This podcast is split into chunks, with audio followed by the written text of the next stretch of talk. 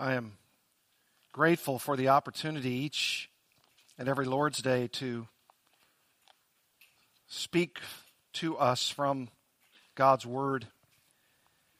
And if you will, before we dive into 1 Peter chapter 2, why don't you turn over in your Bibles to Titus chapter 2? Titus chapter 2. in Titus, we are given an explanation of what the grace of God can do for us. The grace of God can show us and convict us and challenge us to live a godly life. And in Titus chapter 2, beginning in verse 6, the Bible says, Likewise, urge the younger men to be self controlled Show yourself in all respects to be a model of good works. And in your teaching, show integrity, dignity, and sound speech that cannot be condemned, so that an opponent may be put to shame, having nothing evil to say about us. Bond slaves are to be submissive to their own masters in everything they are to be well pleasing, not argumentative, not pilfering, but showing all good faith, so that in everything they may adorn the doctrine of God our Savior.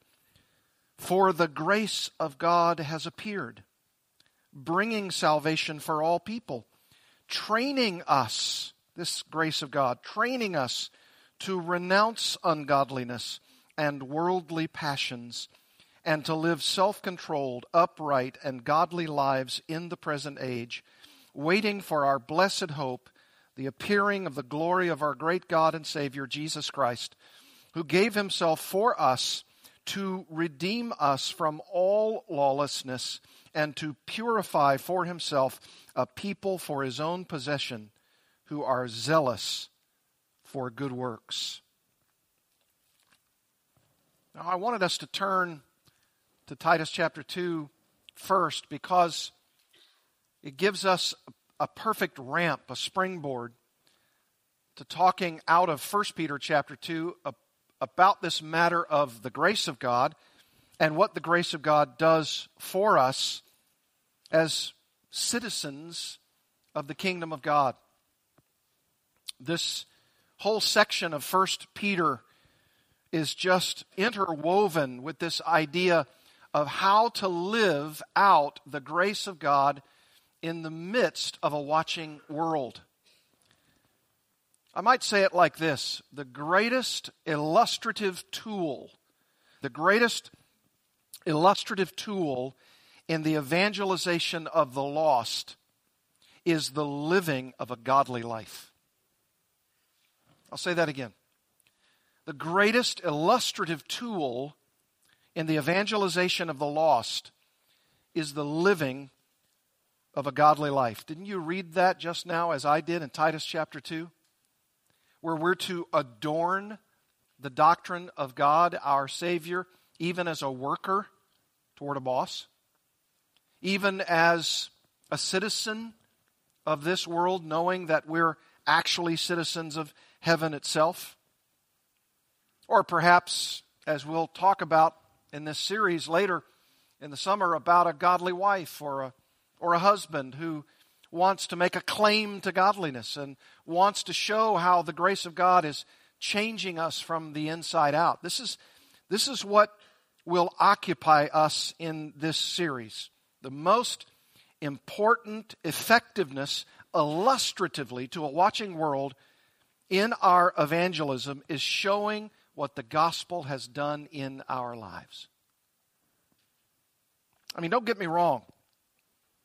Speaking a word of the gospel is incredibly important. It's crucial. I mean, Romans 10 17 says that we are to see Christ and to speak a word about Christ to others because it says that's where faith comes hearing a word, a message about Christ. So we have to speak it. We have to verbalize it. Anybody who says, well, I'll just uh, sort of let people see who I am. Well, that's good, and we're going to be occupying ourselves with that very truth in this series.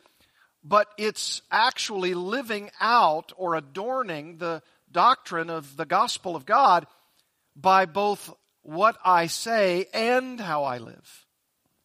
And this is incredibly important. It explains how the grace of God is operating in the soul of a man or woman.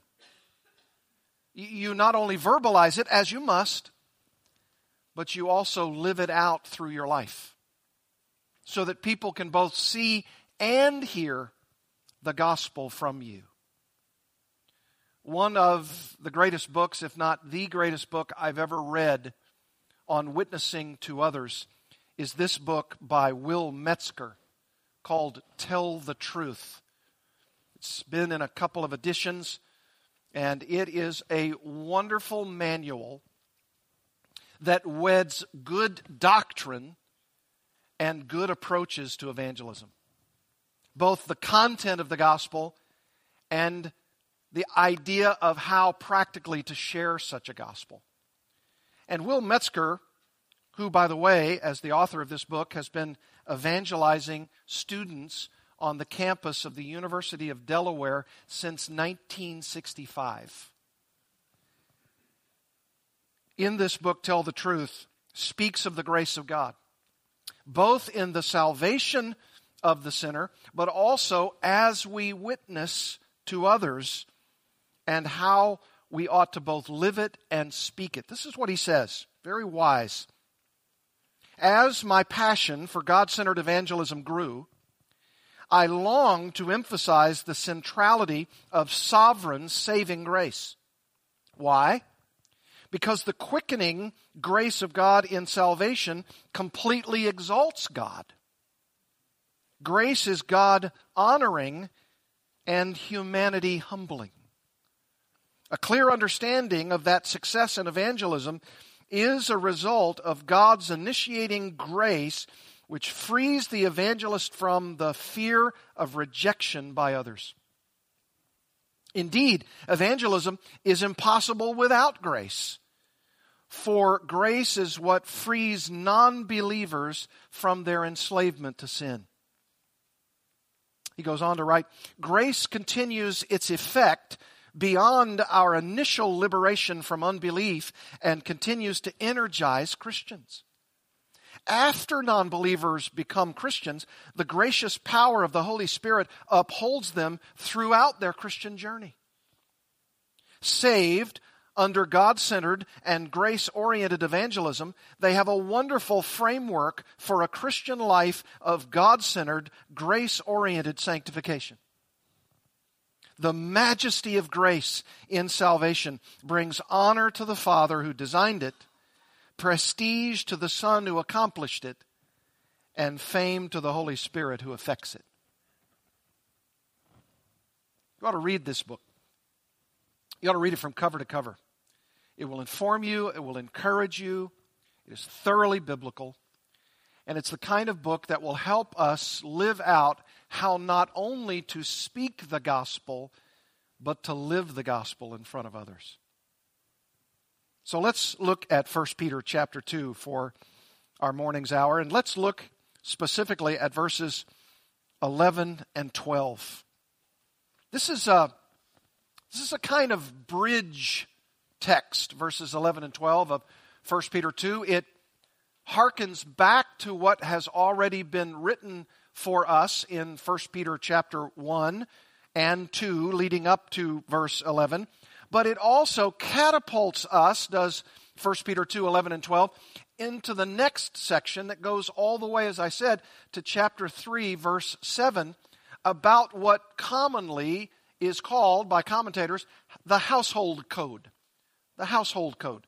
What do they mean by that? Well Paul in Ephesians and Colossians Peter here in 1 Peter uses this idea of how the gospel affects you in every area of your life, including your life as a citizen, a citizen of a kingdom, even the kingdom of earth, a government, an institution, a, a king, a president, an emperor. How do you live out the gospel under such a kingdom, such a citizenry? And then we're given instruction by Paul, as I said, in Ephesians and Colossians, and also Peter here in 1 Peter 2 and 3, how to live also as a person who is endeavoring to understand your employment, your work, uh, what you do in this world. Now, of course, in the first century, that included slaves and masters. Uh, we might translate it into our context as those who are under the master of someone who is employing us to do work for him or her. And uh, there are rules of engagement. Even as you are working under someone who's a Christian or maybe a non Christian, someone who's a noble believer and someone who is not, or maybe even someone who is not only not a believer, but a very unjust person, who wants to cut corners, wants to do things with you or demanding of you that you are called upon to respond to in some way. Well, as a Christian, how do you respond to such things? Or perhaps maybe in this household list or codes of commands and illustrations, you and I might want to address the matter of what it's like to be a godly wife in a Christian home. Or maybe commands or instruction about being a godly wife in a home where you've come to Christ but your husband has not.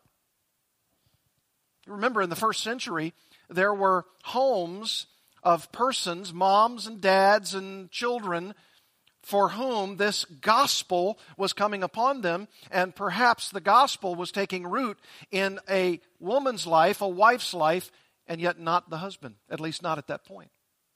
Or perhaps a husband had the gospel taken root in his life and his affections, but not the wife. Or perhaps the, the mom and the dad, the husband and the wife, are believers, uh, but they're endeavoring to live out the gospel in front of their children. Perhaps even adult children who've already left the home. I mean, all of these venues, all of these platforms are an opportunity for us to see what it's like to live out our Christianity in both word and deed. That's why these passages are here for us. They give us practical and doctrinal instruction for how we ought to live as a citizen, as a slave or a worker, as a wife, as a husband. Now, of course, Paul in Ephesians and Colossians talks about even how children are to obey their parents. That's a part of it. Peter does not include that here. He just gives us the four categories how to be a, a godly citizen in a country, especially a country that doesn't obey Jesus Christ as Savior and Lord. They have a different emperor, as it were. Or how we ought to be godly workers in a society in which we're called upon to cut corners or do the wrong thing, or even if we're to do the right thing, to take credit for it, and not give glory to God, our Savior, Jesus Christ. Or practical instruction and doctrine on how to be that godly wife, especially if you are unequally yoked. Or perhaps for the husbands, how they ought to treat their wives. You and I know well that in the first century, many, many women, if not most of the women of that society, were not treated well at all. And because of that, those first century Christians needed much instruction, much clarity, m- much encouragement, and at times, yes, even admonishment. So, this is our summer. This is our study. Here's what we're going to do we're going to go through this passage. And as we go through chapter 2, beginning in verse 11, to chapter 3, verse 7, we're going to find out God's instructions for all of these things that I've just mentioned. And the springboard, the platform, uh, the, the jumping off place for all of that is here in verses 11 and 12. Listen to 1 Peter 2 11 and 12. Beloved, I urge you as aliens, sojourners, and exiles or strangers to abstain from the passions of the flesh or fleshly lusts, which wage war against the soul, your soul.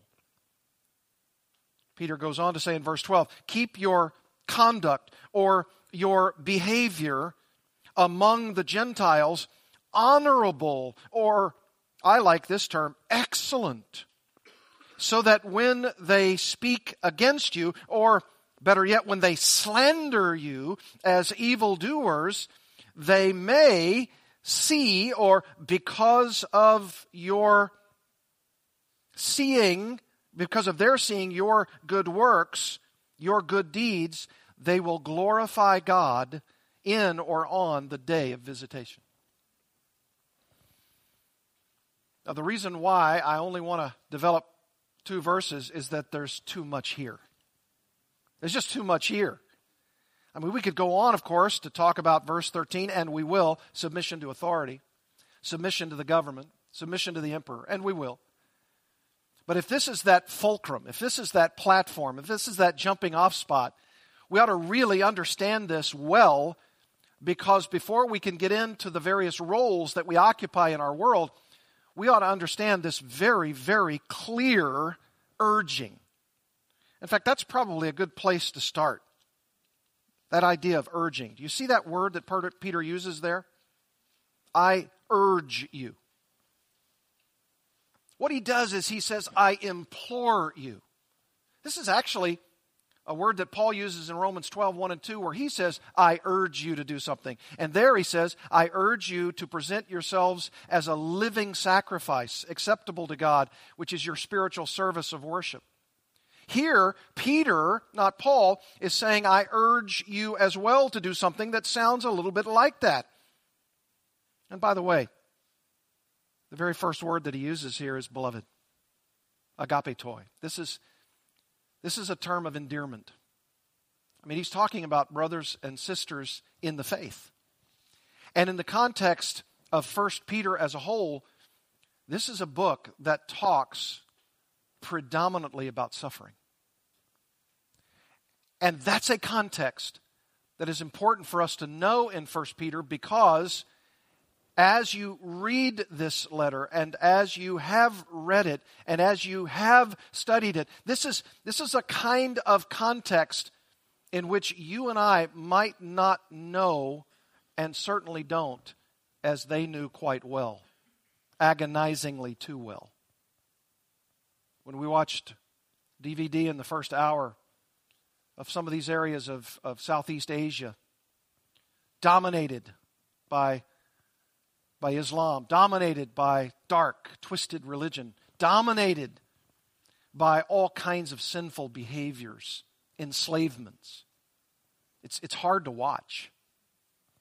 It's hard to watch if indeed you're only centering in on all of the sin and degradation and filth and ugliness of what sin does and what sin is. But in the midst of watching it, you can also see the glorious hope of the gospel. That God is doing a work in the midst of struggling, suffering people. Well, this is what was happening in Peter's time. This is what was happening in 1st and 2nd Peter of our New Testaments. This is what was going on. And undoubtedly, because this suffering was occurring to this, this whole cadre of beleaguered saints of all different ethnicities and backgrounds, and they were being exiled, and they're strangers, and they're aliens uh, to, the, to the present uh, idea of what the world ought to be but isn't. They wanted and they needed great encouragement about how to endure their suffering. No wonder Peter starts by saying, Beloved, beloved, I urge you, I implore you. This is this is not necessarily a word of command, but I think in the context, when he says that you are to abstain from the passions of the flesh, which I think contextually is a command, this urgency of Peter is taking on new ideas, new meaning, new force. I urge you to do something. What is it that he's urging these beleaguered saints to do? What, what is he telling them to do? Well, in our remaining time, there are two things, two things that he's telling us. 1 Peter chapter 2, verse 11b, and then, of course, verse 12. And here's the first one. Here's what's contained in the latter part of verse 11. Here's what I'm telling you as aliens, strangers, exiles, whatever version you have of your English Bible. I urge you, as those who are these distressed, beleaguered Christians in this tested land, here's what I'm urging you to do to abstain from the passions of the flesh or fleshly lusts which wage war against the soul, your soul. So, title of the message this morning is The Christian's Excellent Behavior. The Christian's excellent behavior. Taken right from that NASB passage that says that you would be excellent, ESV, honorable. Well, what's the Christian's honorable behavior? What's the Christian's excellent behavior? I mean, if you're really aspiring as a Christian to be a spiritual force in your community, in your home, in your, your municipality, in your neighborhood, then what's the answer? I mean, someone says, well, I mean, the Bible is so vast. There's all kinds of commands and injunctions and prohibitions and warnings and encouragements. There, there, there, there are so many of them. I mean, how could I answer uh, such a huge question about how I could behave as an excellent Christian in my various spheres of involvement. How can I do that?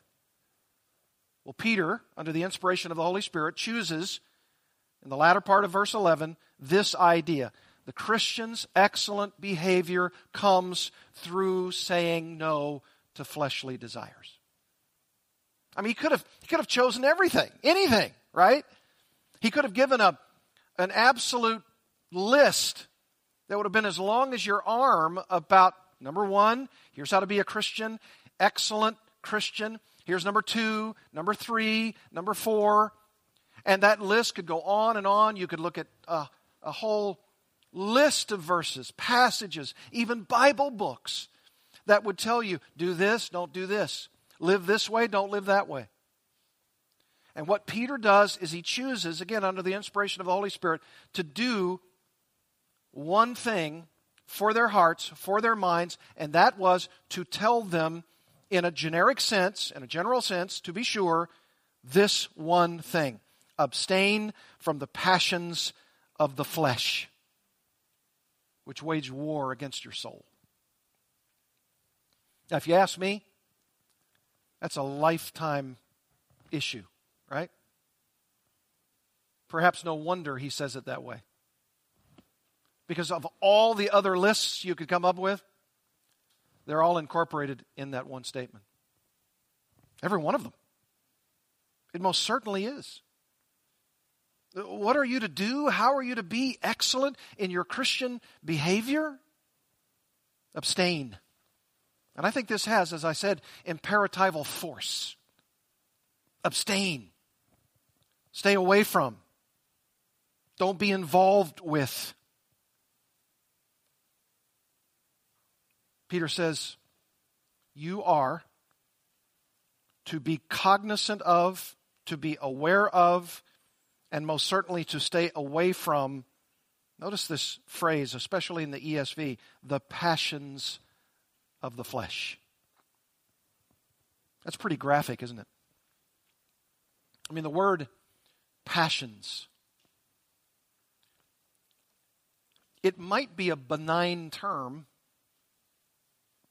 and might even be a good term in a great, godly, virtuous context. In fact, the word epithumia in the Greek text is actually used in some contexts, the very word here that speaks of virtue. For instance, 1 Timothy chapter 3, when Paul tells Timothy, Here are the various qualifications for an elder.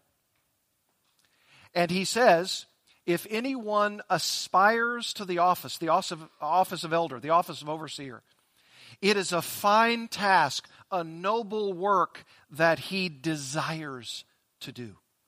That word desires there is the same word that's used in this context epithumia, passions.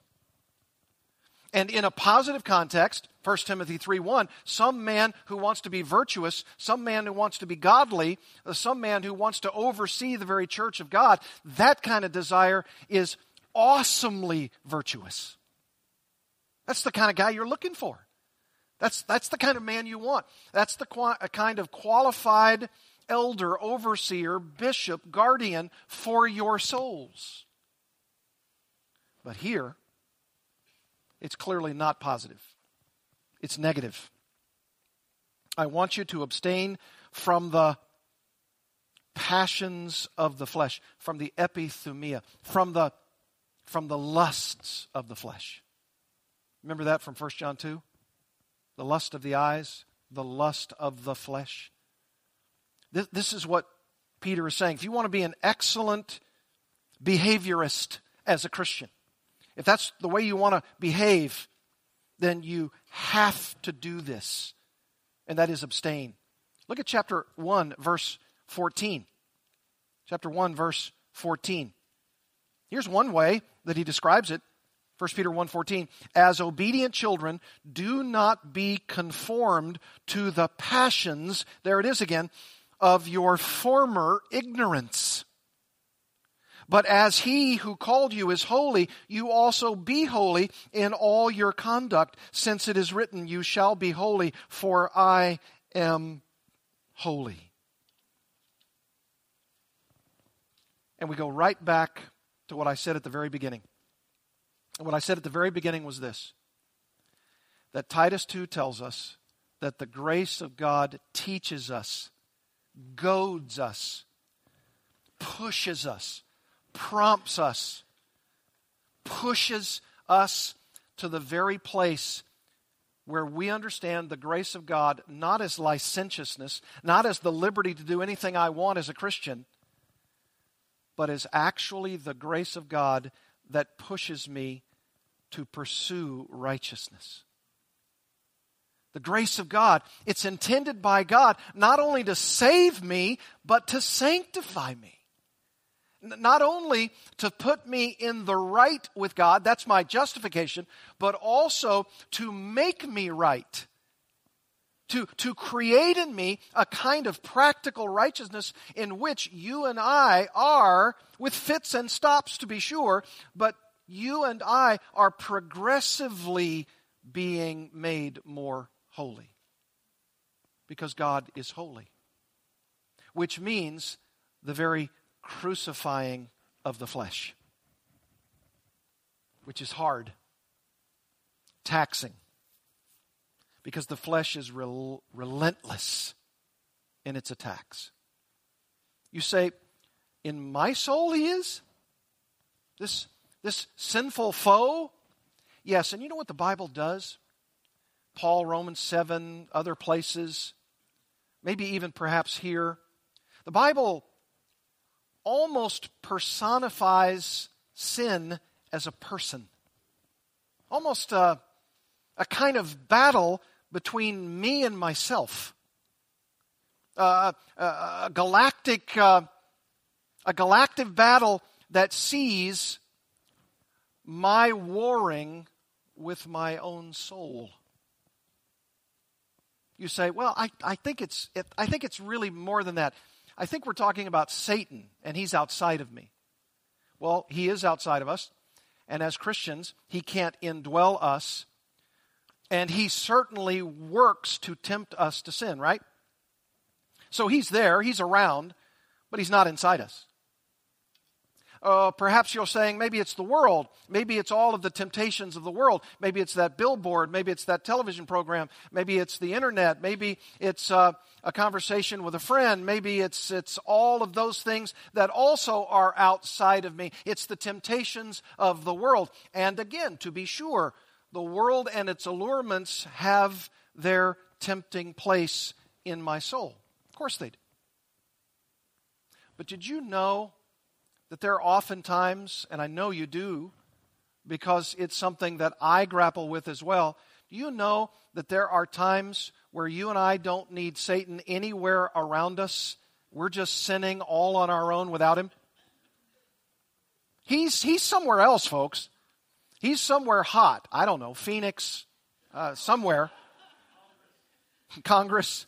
He, he's, he's somewhere, and he's nowhere around me. You say, well, okay, it's the world then. It's the world and its allurements. It's the world and its evil doings. Well, that's a formidable foe. But sometimes in my little soul, I don't need any of the world's allurements because what I'm battling with is my own heart. You say, is that the case when I'm a regenerate person, a Christian, a believer in Christ? Yes, because you know that the moment you're saved, the moment you received justification from God, doesn't mean that you and I are totally and completely new in Christ. Oh, we're new. We're new as far as our justification goes. I've been declared not guilty. I've been declared righteous. But God doesn't just transport me immediately into heaven, although I wish He would. I have to live the rest of my life so that you and I are battling not against just Satan and his wiles, as formidable as they are, not just against the world and its allurements, as formidable as they are, but sometimes I'm just battling little old me. Even in my regenerate condition. And I'm fighting a formidable person that almost seems this idea of sin as though I'm battling another person inside of me. So, what does he say? What is this warfare? What, what is it that's going on? Well, you could look at Ephesians chapter 6, and you could look at verses 10 to 18, and you could say, well, there's the devil, and you, you said he was in Phoenix or somewhere else, but he seems to be said by Paul to be all around and he's firing those darts at me and he wants to consume me. Yes, that's true. And that's why the Bible tells us that there are these three entities who battle against us, and Satan is one of them, and the world is another, but also there is my fleshiness, my remaining sin, the sin that still resides within me. Someone says, "Well, is it is it just my is it just my my actions?" No, according to James 4 1, it's also your motives. James 4 1. What causes quarrels and what causes fights among you? Is it not this, that your passions are at war within you? And of course, you and I want to say, well, then just let's just get rid of those passions. Let's just get them out of there. Then I'll be okay. You desire and do not have, so you murder. You covet and cannot obtain, so you fight and quarrel. This is, this is perhaps in the quietness of your room, or perhaps the quietness of your own heart, that it's not so quiet. And there's a raging inferno. Aren't you glad you have the Word of God? Aren't you glad you have the Spirit of God? And aren't you so glad you have the people of God to help you, to help us fight against these three diabolical things Satan, the world, and even self? This is what, this is what Peter's talking about. Abstain from the passions, the fleshly lusts which wage war against your soul. You want to be an excellent Christian? Have an excellent behavior? You say, well, after what you've just taught, is it possible? Yes. If it were not possible, Peter wouldn't go on to tell us how to do it. And he does. What does he say? Well, this is the second thing. Look at verse 12. This is the Second and final outline point the Christian's excellent behavior comes in using your life for the sake of the gospel. Using your life for the sake of the gospel. I mean, the first is internal, and I would grant you it is a mammoth battle, and it's a battle against your own sinfulness, your own remaining sin. And we could say a lot more about that. But one thing we want to do as well is not just always focus on the internal battle, but also the external command to present the gospel to others. And I know there's a temptation for all of us, myself included, for someone to say, Well, I can't do that right now. I can't go out and, and spread the gospel when I know I'm battling with all of these lusts inside of me. You'll have to get somebody else who's, who's on a higher spiritual plane. And you know what? The Bible tells us that is a major spiritual cop out. That's a major spiritual cop out. All of us are on various levels. And yet we're all tempted to say, well, you know, you're the preacher, uh, the elders, uh, the deacons, uh, the godly people, uh, you know, this, this fellow over here and this, this gal over here. You, you guys are far greater in your, in your spiritual walk than I am. I'm just, I'm just sort of battling my, my own remaining sin in my own heart. So, so you guys just go ahead. Just, just go on. You, you guys do it. And we'll, we'll, we'll pray for you. We'll pray for you. Do you know that in the midst of having the Christian excellent behavior, that you're fighting your remaining sin on the inside, at the very self same time, you and I are commanded, called upon to be preaching the gospel to others? And I know someone might say, well, that, that, that, that seems so hypocritical. Let me ask you a question. When do you think you'll be ready? Uh, when do we think we'll, we'll, we'll sort of uh, deal with the sin issue and then we'll get on to the gospel issue for others? I suggest we do both and we do both at the same time and we do both continually. And by the way, verse 12 is right after verse 11. And it says, Keep your conduct, keep your behavior among the Gentiles, among unbelievers, honorable excellent, noble. How can I do that when I'm trying to slay all the passions of the flesh? You can and you must. Because you can and you must do both of these things at the same time. However, failingly, you might be doing it. Look, if we had to clean up all and every aspect of our lives before we talk to the very first person about the gospel, what would we be? I submit to you, dead. Philippians 1 6, for I'm confident of this very thing, that he who began a good work in you will perfect it until the day of Jesus Christ. Look, the perfecting process is going on, and it won't be completed until you and I are standing face to face with Jesus Christ.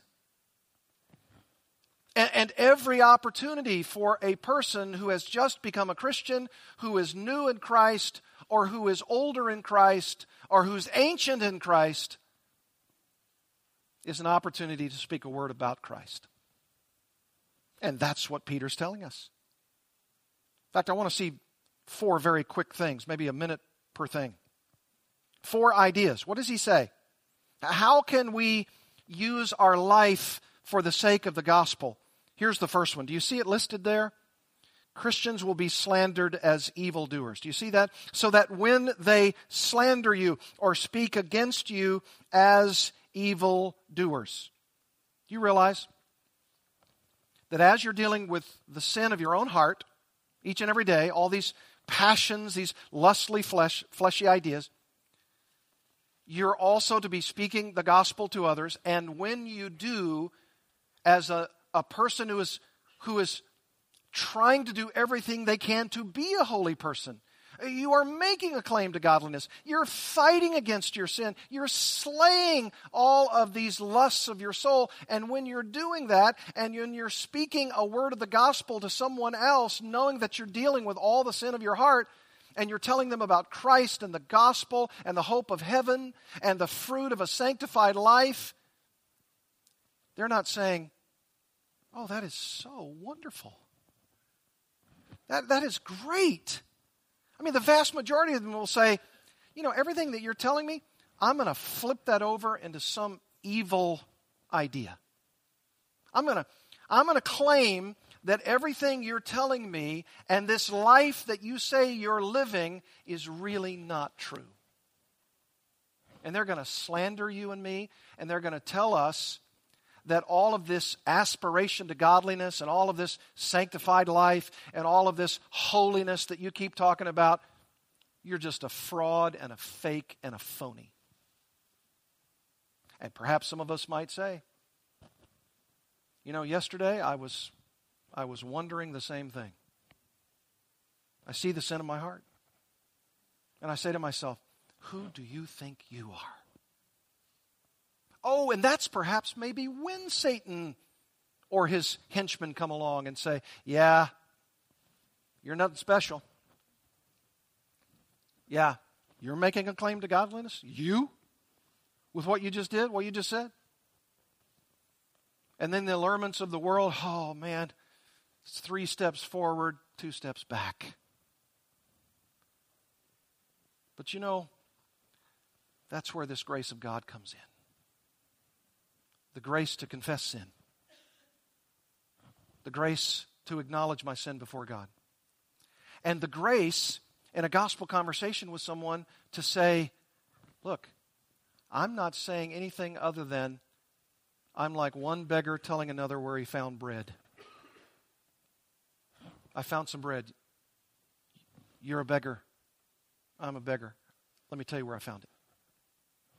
I want to tell you about Jesus Christ, who lifted me up out of the miry pit. Oh, I've got issues I'm dealing with every day. But I'm on the way to heaven. Christ has forgiven me. I just celebrated the Lord's Supper with God's people, and it was so sweet to me. The bread and the cup, it was emblematic of his soon coming return as, as this crucified one, the Savior, now resurrected, who's coming again to judge the living and the dead. When he comes, I don't want you to be those among those who are going to be condemned forever. I'm not saying I got my act together completely and totally. I'm not saying that I'm a perfect person by any means. All I'm telling you is here's what Christ did in my life, and here's what he can do in your life. Now, they're going to slander you. And secondly, what else are they going to do? It says, to which they will then slander you as evildoers, but you got to do something else. And what is that second thing? Here it is. You're going to live out your Christianity so that they can see something. Do you see that word see in the text?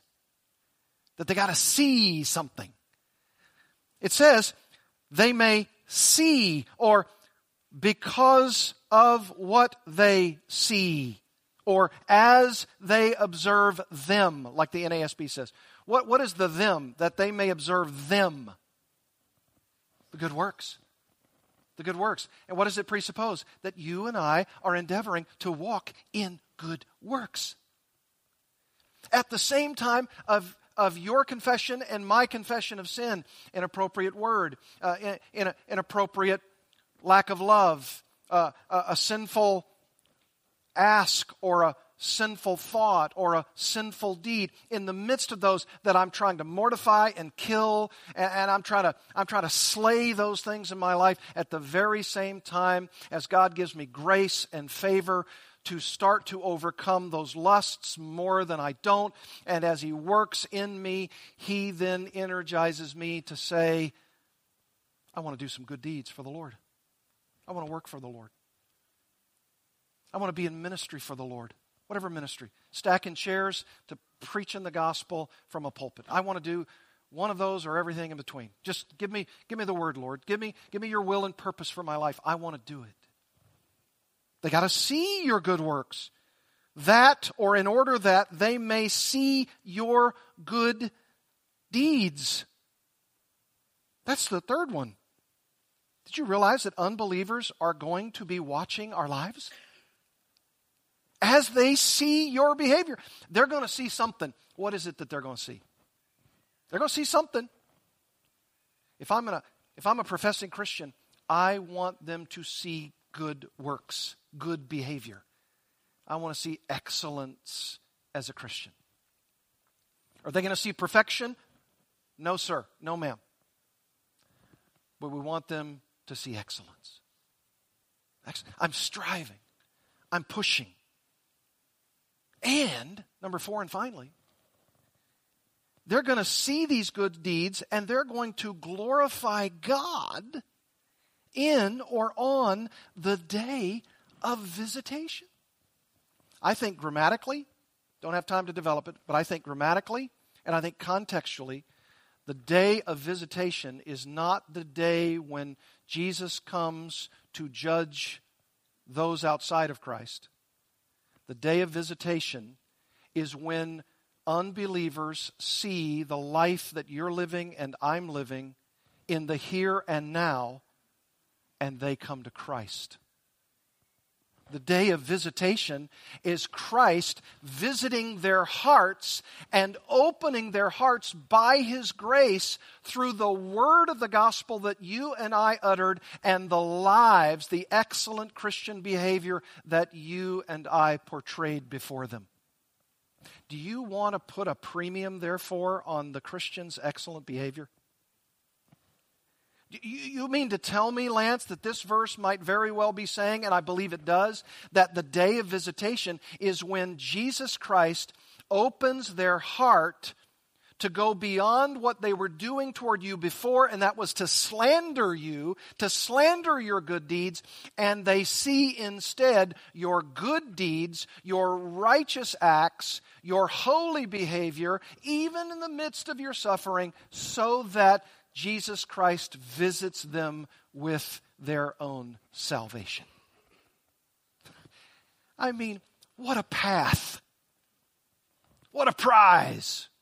What an end result! What a reward! And it puts a premium on how we're living. Puts a premium not only on what we say, but how we live. And then going right out of that in the next verse for next time, this is how you can do that as a citizen. And then this is how you can do it as a worker. And then this is how you can do it as a wife. And then this is how you can do it as a husband. And had we had we time, we could say in Ephesians and Colossians, and this is how you can do it as a, a child. And his, here's how you can do it as a parent. And, and here's how they can respond to you for blessings on their life as they follow their Christian parents. I mean, it goes on and on and on.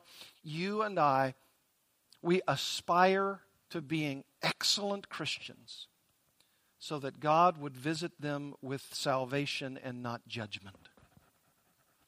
That's, that's the love of evangelism, isn't it? That's the heart of evangelism. And that's the heart of everyone who aspires with Christian behavior that is excellent. Let's bow together in prayer. Father, this is our heart. This is our desire. This is our, our hope. This is our aspiration that we would be excellent behavioral Christians with what we do, how we comport ourselves, what, what our lives are like. Not just when no one else is looking, but when they're all looking. Not just when we're battling the remaining sin of our own heart in the midst of our own inner rooms of life and vocation, but when we're with unbelievers in the neighborhood, in the municipality, in the in the workplace, in the home. Oh, Father, make us Christians with excellent behavior for the sake of Jesus Christ and his glorious gospel and his lordship who rules a life through what they both say and how they live. May we be excellent as Christians for our Christ. In his name we pray. Amen. Amen.